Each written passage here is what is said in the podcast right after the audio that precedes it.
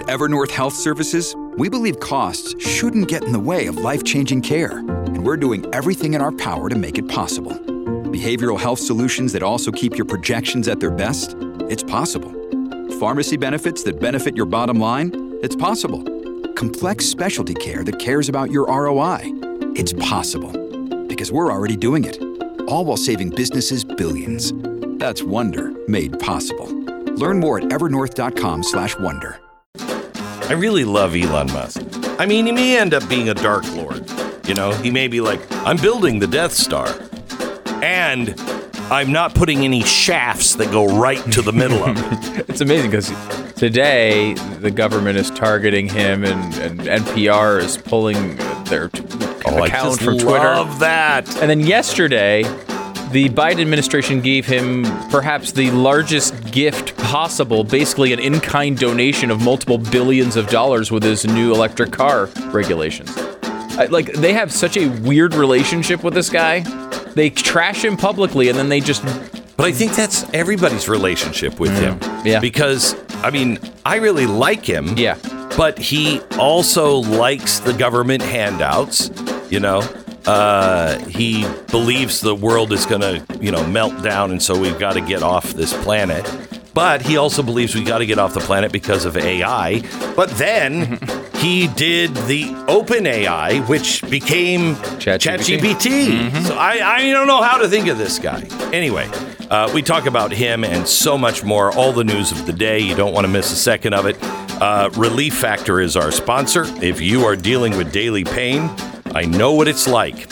Now, you have a choice, and you've probably, if you're dealing with pain every day, you're probably have already gone down this road. You're going to try everything? I got to a point where I was like, yes, I've tried everything. Okay, I haven't tried voodoo, but I'm not going to do that. Um, and then my wife heard about uh, Relief Factor, and I had always just dismissed it because it's natural, and I really believe in better living through pharmaceuticals. And uh, and she's like, take this, and I'm like, honey, it's not going to work because ibuprofen doesn't touch me. It doesn't. But this attacks inflammation, which is the source of most of our disease and most of our pain in our body. It attacks it four different directions, where ibuprofen is only using one. I've seen a remarkable difference in my life. Please, just try it. Trial pack, 1995. Come on, that, that $20 bill is going to be worth like a dime in a couple of months. Just try Relief Factor now. Go to relieffactor.com or call 800, the number 4 relief. 800, the number 4 relief. Relieffactor.com. Here's the podcast.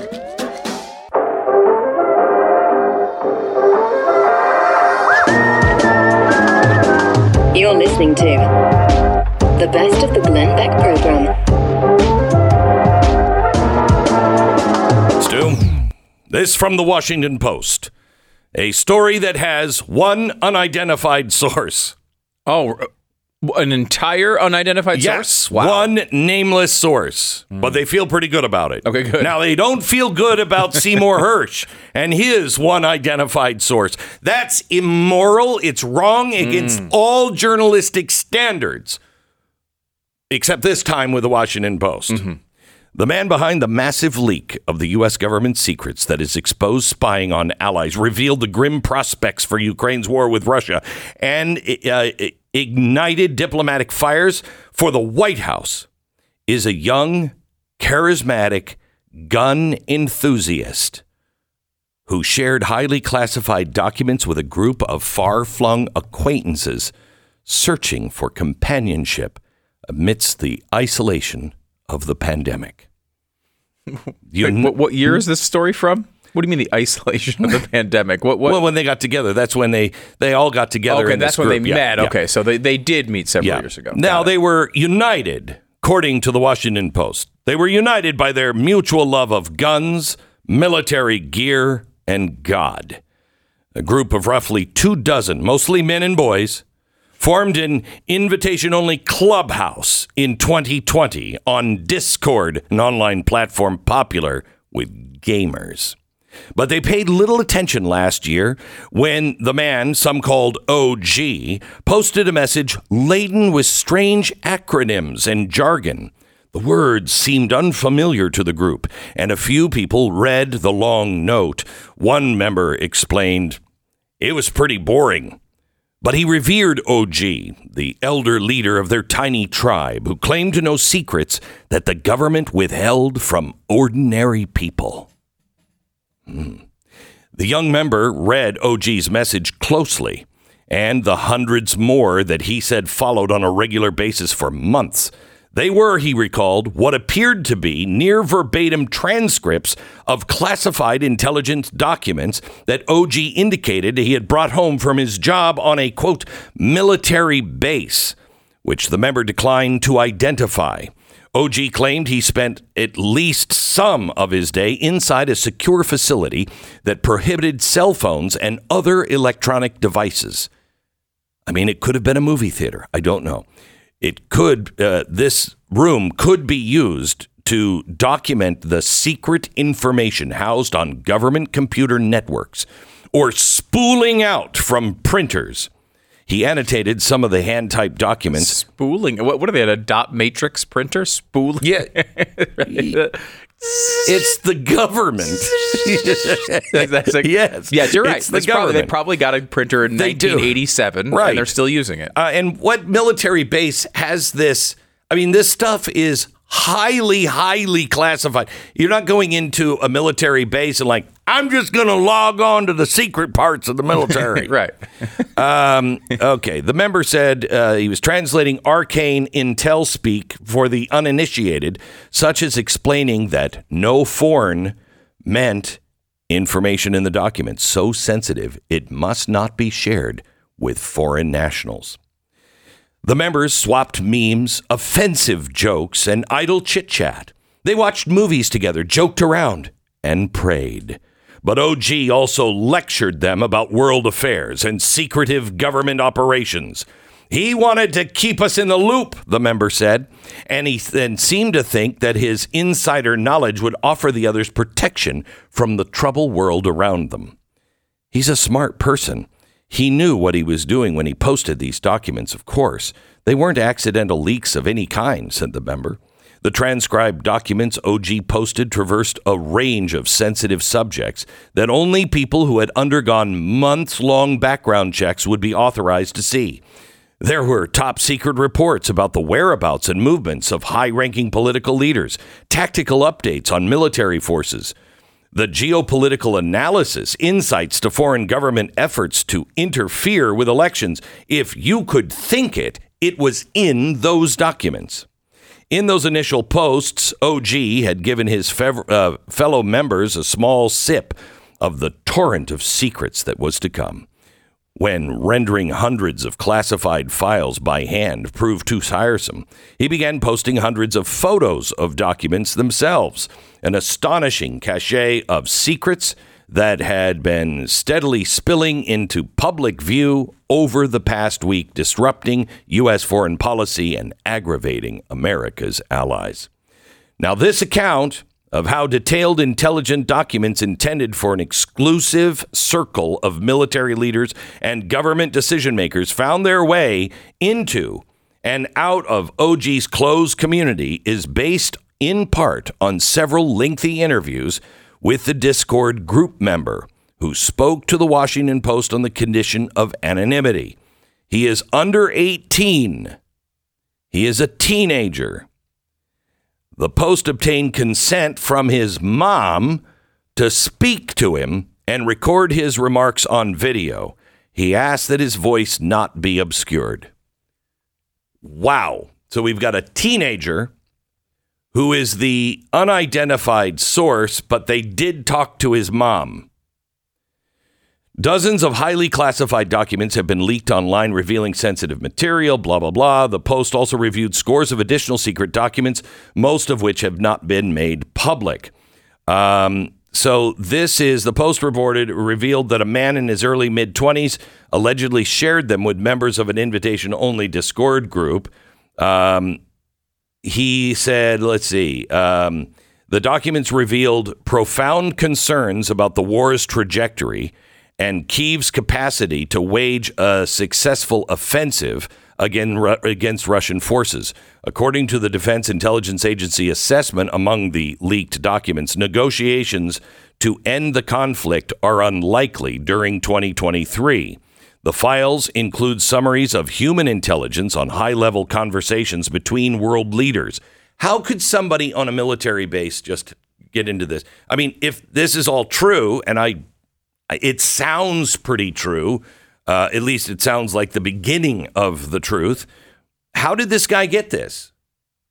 If he's working on a military base, how, how did he get? How did he get access to all of these things? That seems to be a problem. Uh, the files include summaries, human intelligence. Uh, it includes intelligence on both allies and adversaries, including Iran and North Korea, as well as Britain, Canada, South Korea, and Israel. Okay. He released detailed charts of, charts of battlefield conditions in Ukraine, highly classified satellite images of the aftermath of Russian missile strikes. Uh, others sketched the potential trajectory of North Korean ballistic nuclear missiles that could reach the United States. Another featured photographs of the Chinese spy balloon that floated across the country in February snapped from eye level, probably by a U 2 spy plane, along with a diagram of the balloon and the surveillance technology attached to it. So, this guy, I have to tell you, I don't know what his motivation was. Um, the the kid says that he he had these access to these classified documents. He was telling the group that he was preparing them for the world that they're living in because the government is lying to them. Now, I don't know if he was grooming these kids. Uh, I, I mean, at this point, with what we know, don't write off that it was a FBI agent who was acting as a military official who had access that was dumping these online to get this group of kids who loved God and guns and their country to react. Now, this kid seems um, really level headed. He said he's not a Russian operative, he's not a Ukrainian operative. The room on the server where he posted the documents was called Bear versus Pig, meant to be a snide jab at Russia and Ukraine, and an indication that OG took no sides in the conflict. OG had a dark view of the government, the young member said, as he spoke of the United States, and particularly law enforcement and the intelligence community as a quote sinister force that sought to suppress its citizens and keep them in the dark. He ranted about government overreach. Now, when I hear that, I don't think this guy was doing what he did was heroic. I don't think, I mean, the kid says he wasn't a whistleblower, but I do agree that our government is out of control. The problem is law enforcement and the intelligence community uh, they are suppressing information and they are suppressing people. OG told his online companions that government hid horrible truths from the public. I believe that to be true. He claimed, according to the members, that the government knew in advance the white supremacists intended to go on a shooting rampage at a Buffalo supermarket in May 22. The attack left 10 dead, all of them black, and wounded three more. OG said federal law enforcement officials let the killings proceed so they could argue for increased funding, a baseless notion that the member said he believes and considers an example of his penetrating insights about the depth of government corruption. Was there any documentation on that? Right. Or is this yeah. what? I mean, what was Again, that? I- I- you know, we started this making fun of them for having one unnamed source. It's hard to know how much of this no, no, is no. real. Uh, yeah, I know. Yeah. and and what the motivations are are on anybody. Mm-hmm. Um, Discord servers uh, eventually named Thug Shaker Central. Um, signaled uh, to members that they were free to hurl epithets and crude jokes. Uh, the young member expressed some regret for their behavior, but seemed to shrug off the offensive remarks as a clumsy attempt at humor. That's much more serious than these leaked documents. I know. How can we cancel these people for the bad jokes they probably made online? He told the Washington Post this wasn't a fascist recruiting uh, server. Think of that. A kid, teenager, is saying that to the Washington Post. Right. Okay. Again, like what they want so badly to frame this in a certain way that they're like, well, we've got a 12 year old, or sorry, 13. He's a teenager. A 13 year old Could be 18. Could be 18. Could be 19 even. And he's Well, going I called his mom. He's oh okay. He's going to explain to us what is and is not a fascist recruiting operation. Like, like God, I mean, is this journalism? So listen to this. The member said i- he is confident the authorities will find OG. He recently talked to OG and he said he knew what he had done. He said, I didn't mean to put anybody in harm's way.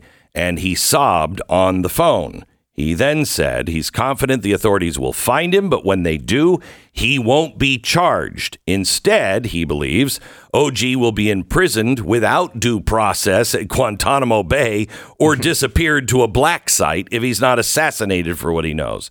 He says he will not divulge OG's identity or location to law enforcement until he's captured or can flee the United States.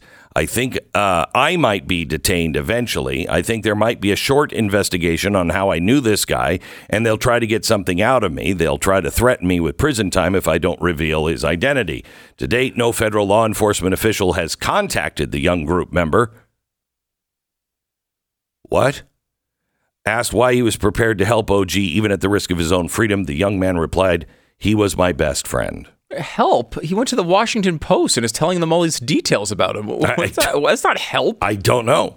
And why hasn't the FBI contacted him? Contacted him. I, I don't know what to think about this story. I, I could go anywhere honestly here from this kid is Yeah. playing a prank on the Washington Post. Yep. All the way to everything he's saying is true. To it's an FBI CIA plan. Right. You, I mean, you could go anywhere. anywhere. Mm-hmm. That's how little credibility the Washington Post has, the federal government has, and people have. Nobody has any credibility left. It's it's crazy. This is the best of the Glenn Beck program, and we really want to thank you for listening. Bill, how are you, sir? I shouldn't even ask yet because I know what you're going to say. No, you don't know what I'm going to say, Beck. I'm full of good ideas today. I appreciate being on the uh, Glenn Beck show, the Yeah, yeah. fusion of entertainment and enlightenment. Yeah, well, that's what we are. And then also sometimes Bill O'Reilly. Um, but um, And that's both. Right. Um, so, Bill, let's let's Yeah. talk about what's going on. Uh, beginning, are they expecting the trial to start next week? We we should have the jury picked, right, by the end of this week. Yeah, well, um, look, anything could happen in these things, as you know. I mean, litigation is chaotic. But the judge in this case wants to move it along, and I the jury is the jury in Delaware. Um, you know, both sides, uh, both lawyers on each side, they get to pick people that they feel don't know anything, and that's the truth. They don't want smart people on the jury who watch Fox News or may understand the core problem here.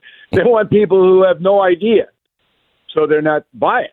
so And it's in it's in Delaware. Why is it in Delaware? Is Fox a because, Delaware corporation? uh, the uh, Dominion people are registered there. okay, Most okay, many corporations are Yeah, yeah. registered in Delaware because they have very low corporate taxes. correct.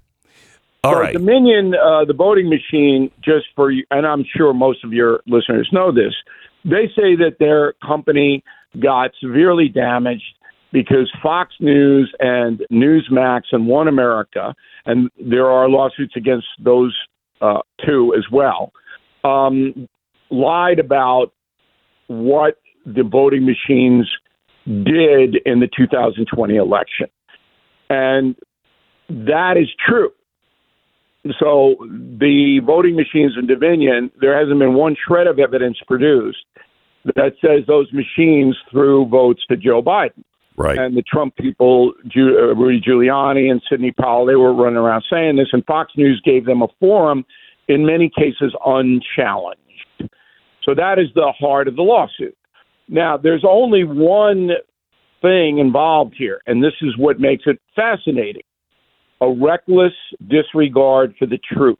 That's what the Dominion law lawyers have to prove to the jury that doesn't know anything.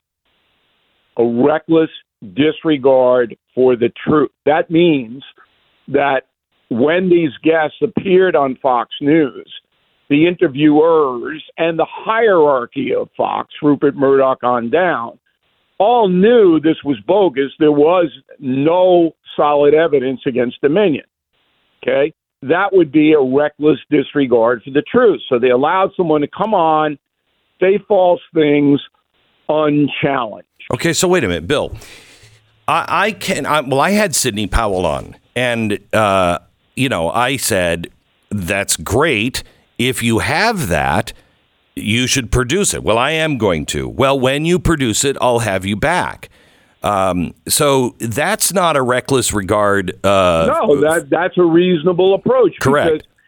Now, so the the recklessness comes from because I could have believed her, but I didn't because she would have produced some evidence.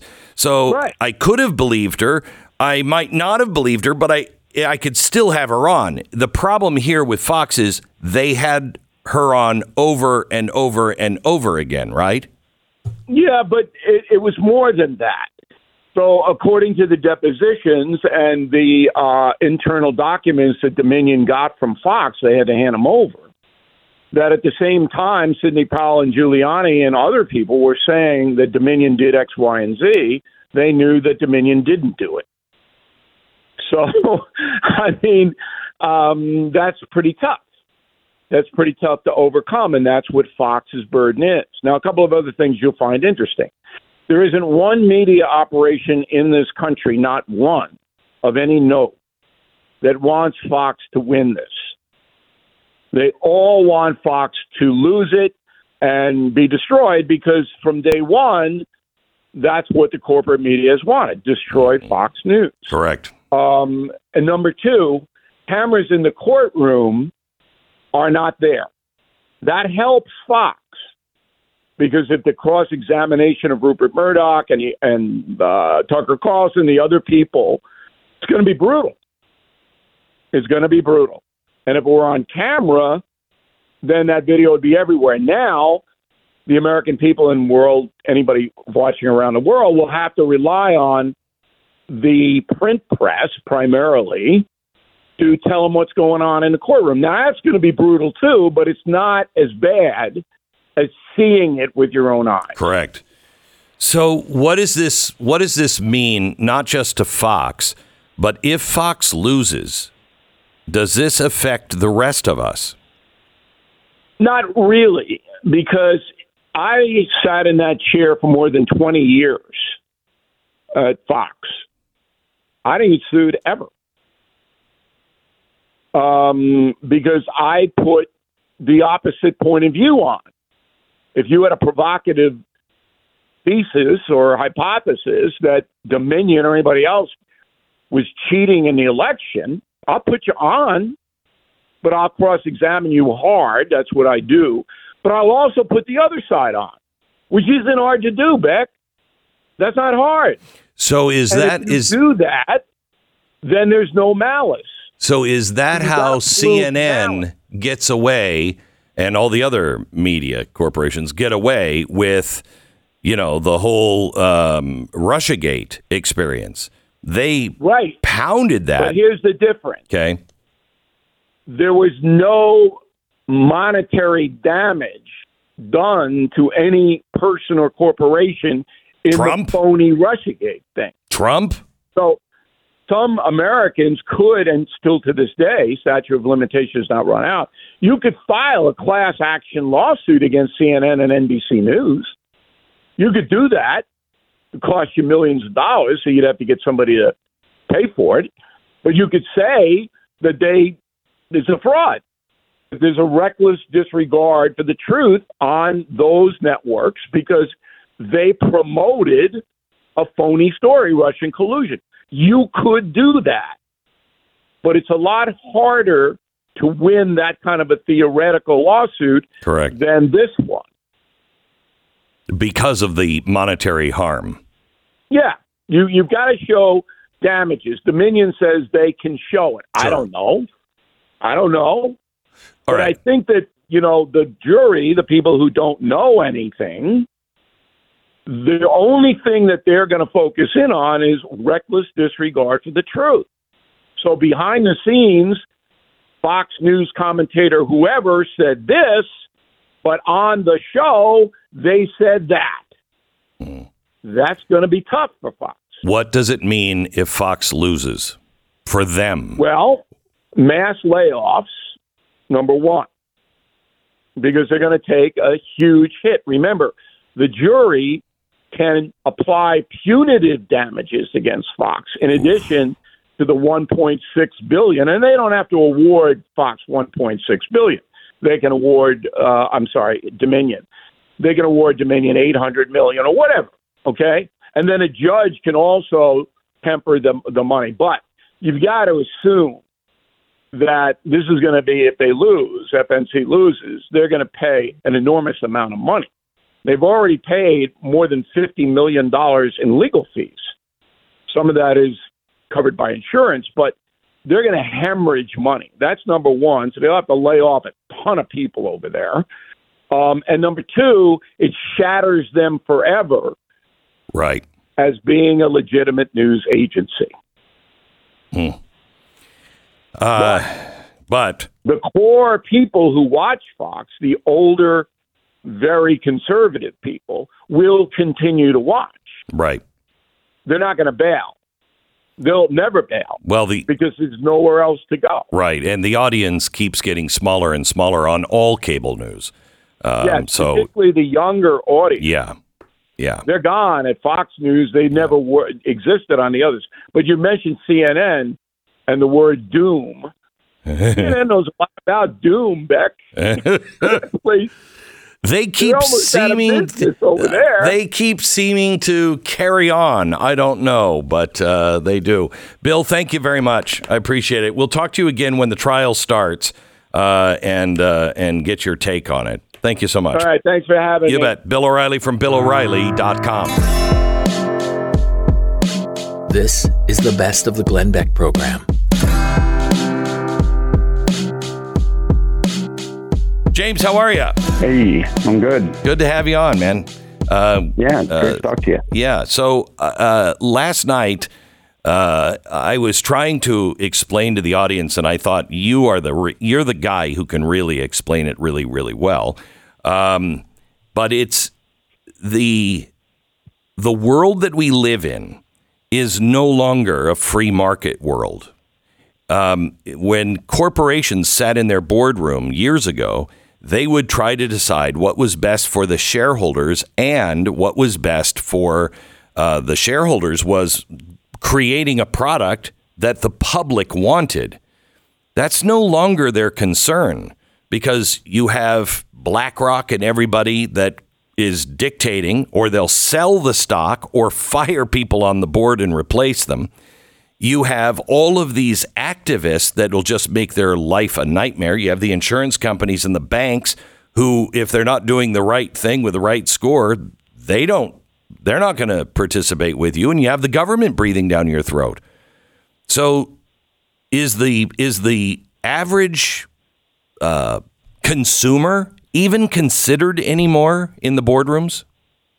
Barely. Uh, the average consumer doesn't have anything like the power that even in even in large numbers of, of average consumers don't have anything like the power that these big financial institutions in collusion with the governments have over these corporations. So not so much. That's why, you know, the reaction to go boycott these companies, yeah, maybe it sends a message, but all you're doing is telling them that you're unhappy about something that they know you're going to be unhappy about, that they didn't take you into consideration when they did the calculation to do it in the first place. So maybe it has a, has a small effect. Maybe it gets their attention. Maybe in the you know the, enough of these will will get some attention. But for the most part, they are beholden to other forces that are not the consumer. They are not uh, any of the traditional uh, base of of economic activity in a market. I was talking to a, a fairly successful businessman a couple of days ago, and uh, he said, "Well, That's assuming we're in a free market, which I'm not sure. And I, I immediately responded, "We're not in a free market anymore. This this is no longer capitalism as we know it. This is more fascistic in nature, um, but it's it's not a free market. Would you agree with that? Yeah, that, that that's correct. I don't think that we've had a free market in the United States in a number of years. When it actually tipped over, I think it's been a gradual process. So it'd be hard to pinpoint and say, oh, it was 2015 or some specific year. But this these tools like ESG that we're talking about are much older than people realize. Yeah. Uh, ESG was devised at the United Nations by a man named James Gifford in 2003 and it was devised to the purpose that it's being used for today, which is how do we take all of that latent money that's tied up in pensions? All these people put their retirements away for 30, 40 years. All that money is just sitting there. It's not being invested in, in things that could have a social or an environmental impact. How do we take that money and do social and environmental activist investing with it instead? And they came up with that 30 or 20 years ago. And it's grown in, in, in, scope over the past 20 years, and it's come to the point now where they are uh, controlling, like you said, in a very fascistic manner, how the market is going to operate uh, using that gigantic reservoir of money that they figured out how to tap into. Can you explain CEI and the scoring system? Yeah, CEI is actually pretty simple. Uh, this also is older than people realize. It's, this is probably for a lot of people the first week they've ever heard of the Corporate Equality Index, but it was devised in 2002 at the uh, Human Rights Campaign, which was a gay civil rights organization that eventually in the um, 2006, 7, 8 era seems to have received a large amount of money from the Open Society Foundation and uh, George Soros' foundation and changed its direction to being very activist driven in a new way. And they've started they in 2002 they started this equality index to show how well to score companies on how well they are are taking up with with social causes related to the gay rights and the LGBTQ agendas.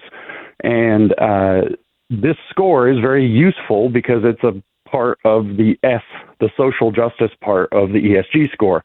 So it's very useful to these uh, banks like BlackRock that are trying to figure out, well, is, is Nike or Coca Cola or in this case Anheuser Busch and Bud Light, are they doing their part and uh, to be socially corporate responsible?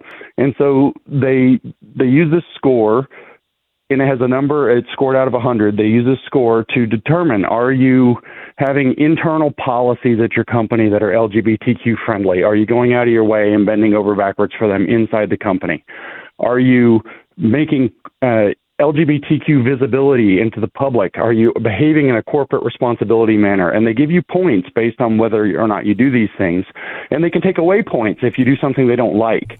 And if you don't have a 100 CEI score, you're not listed as the best place to work, and all kinds of consequences start to follow. So much so that corporations brag about earning their 100 for the first time and on their websites and put out press releases. And there are over 840 American corporations that have a 100 score from this Human Rights Campaign Corporate you know, Equality Index score. And it's really not just about equality or, you know, treating people right or having an open workspace or anything like that a lot of that score comes from your advertising and your your social outreach and promoting these things. So Dylan Mulvaney makes total sense when you understand the uh, CEI score. Correct? Yeah, that's right. That's exactly right, Glenn. Um, they come to you. The the HRC, the Human Rights Campaign, sends uh, agents every year to tell you what you have to do as a corporation in order to promote more LGBT visibility, to promote LGBT activism and social change and if you want to have your score go up or you want to maintain your 100, you have to meet all these new demands. This is, in other words, racketeering. Uh, what do these demands look like? Well, in the past, they have been specifically, you know, that there's some piece of legislation that they want passed, some kind of equality legislation. So the corporation has to start to lobby for that, or else they're going to lose their score. Uh, there are these ad campaigns, like you see, to put people like Dylan Mulvaney and push a new set of values into the to the American culture while tarnishing the old values, mocking the old values. And this is the kind of thing that increases allegedly LGBTQ in, uh, visibility. So this can increase your score. Uh, last year, there was, as I've heard from some closed door channels, there was a racket push on the three major airlines to give pride activists uh, free airline tickets to fly around to Pride events Oh because my airline gosh. tickets are expensive. And if they didn't give away millions of dollars in free flights to activists to fly to these Pride events all over the country through June and July, well, they might lose their 100. And all three major, uh, actually all four major airlines in the United States have a perfect CEI score. So every single year they come with new demands, new things you have to do this year in order to maintain your score. And it's whatever their agenda items are for that particular year. So if you had a company that, uh, like Bud Light, that had a great reputation, not being about politics, it's not even about beer, it's about the stupid Clydesdales, uh, you know, all the time. Um, they had a great reputation with the American people. If they decided we're not doing any of this, you know, it's against our uh, it's against our corporate culture, or we might agree with you on a lot, but we're not going to be taken hostage. We make the decisions here. What would happen to them? Well, a number of things would happen. First, they would they would get a shot across their bow. Their score would be threatened, and it may go down. At which point, all of the kind of ESG apparatus is going to start to rumble into into action. So the HRC doesn't have any direct power over Anheuser Busch, but Larry Fink at BlackRock does.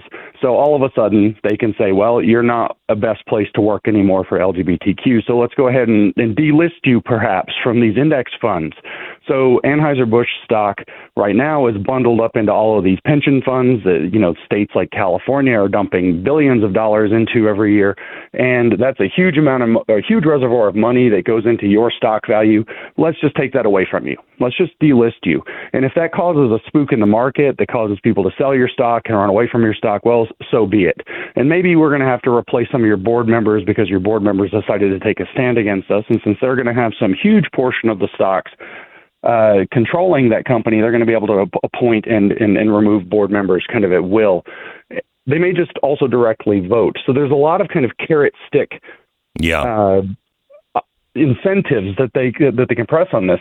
It's also been tied into corp uh, to uh, what am I looking for? Executive compensation packages. So these executives are also, if they are doing what it takes to keep that score up, they get bonuses. If they mess that score up, they lose their bonuses. It's a very simple economic uh, proposition at that point for them, and so they aren't likely to take a stand because they're going to get the stick, as it were, if they try to take a stand against any of this. So, besides being an entrepreneurial kind of community and a and a secondary economy, what uh, what can you do about it? Because I mean, it's it's so far down the road. People don't understand. It, you you don't matter anymore. It's like you know you're seeing it in the government. No matter what you say, it doesn't matter. We're doing it. I, I think we're going to go to war with Russia and or China, maybe even both of them, and we're never going to have the debate about it. It's just going to happen because the elites are deciding. So how do we reverse this? Well, it, it's a slow process, actually. Everybody, when we think about how we're going to reverse this, because the stakes seem very high, we hope that we're going to just reverse it like overnight. This isn't what's going to happen. There's not going to be some miraculous, you know, moment where we say, "Oh, this is really bad." We're going to not do this anymore. What there is the opportunity to do is to slowly start exposing this, to show how it works, to reveal that this is a racketeering scheme. So Anheuser-Busch, if you stop thinking of them as the enemy for putting Dylan Mulvaney on a can and you start thinking them as, of, of them as being an American company that's in a hostage situation, Yes. you start thinking about it in a different way. How do we start trying to reach out to, how do our, our leaders that aren't completely on board with the regime's uh, plans start to reach out to these entities and say, look, you do business in this state, you do a lot of business in this state, you do business in the United States. How do we help you get out from underneath this? In other words, when you're trying to turn over a cartel or a racket, you've got to start to get people who are caught up in the system to And want to get out. out of the system to start telling stories about how it actually works. And in the meantime, we have to just continue to expose and delegitimize the process as much as possible. It's fine if we want to do these things like these boycotts, but I, I I urge the American consumer to realize that it's not even just these cartel running kind of scores and banks that are the problem. With companies like Nike, which also has promoted Dylan Mulvaney, their largest market share right now is in China. They're not. It's not even you anymore. And so American conservatives can can try to boycott these things, but they don't realize that you know they're a, you're a very small percentage of the overall market. So we've got to start thinking in terms of what do we need to do with these gigantic multinational corporate conglomerates because they've become big enough and international enough where there is no accountability whatsoever to the American people, and we've got to start rethinking how that happens. But it starts by exposing it. It, it mm-hmm. really does. James, thank you for everything that you do. Um, you, you're just you're an amazing story. You know, started at the University of Portland, uh, a guy that we would probably have never have talked back then, uh, to somebody who has just been relentless on research and found the truth. And now you're a machine. I mean, you are really breaking things up, and uh, I appreciate it. Thank you. Well, thanks, Glenn. You bet. Yeah, we're going to save this country. Thank you. James Lindsay. Newdiscourses.com. Newdiscourses.com. You should also follow me on Twitter, Conceptual James.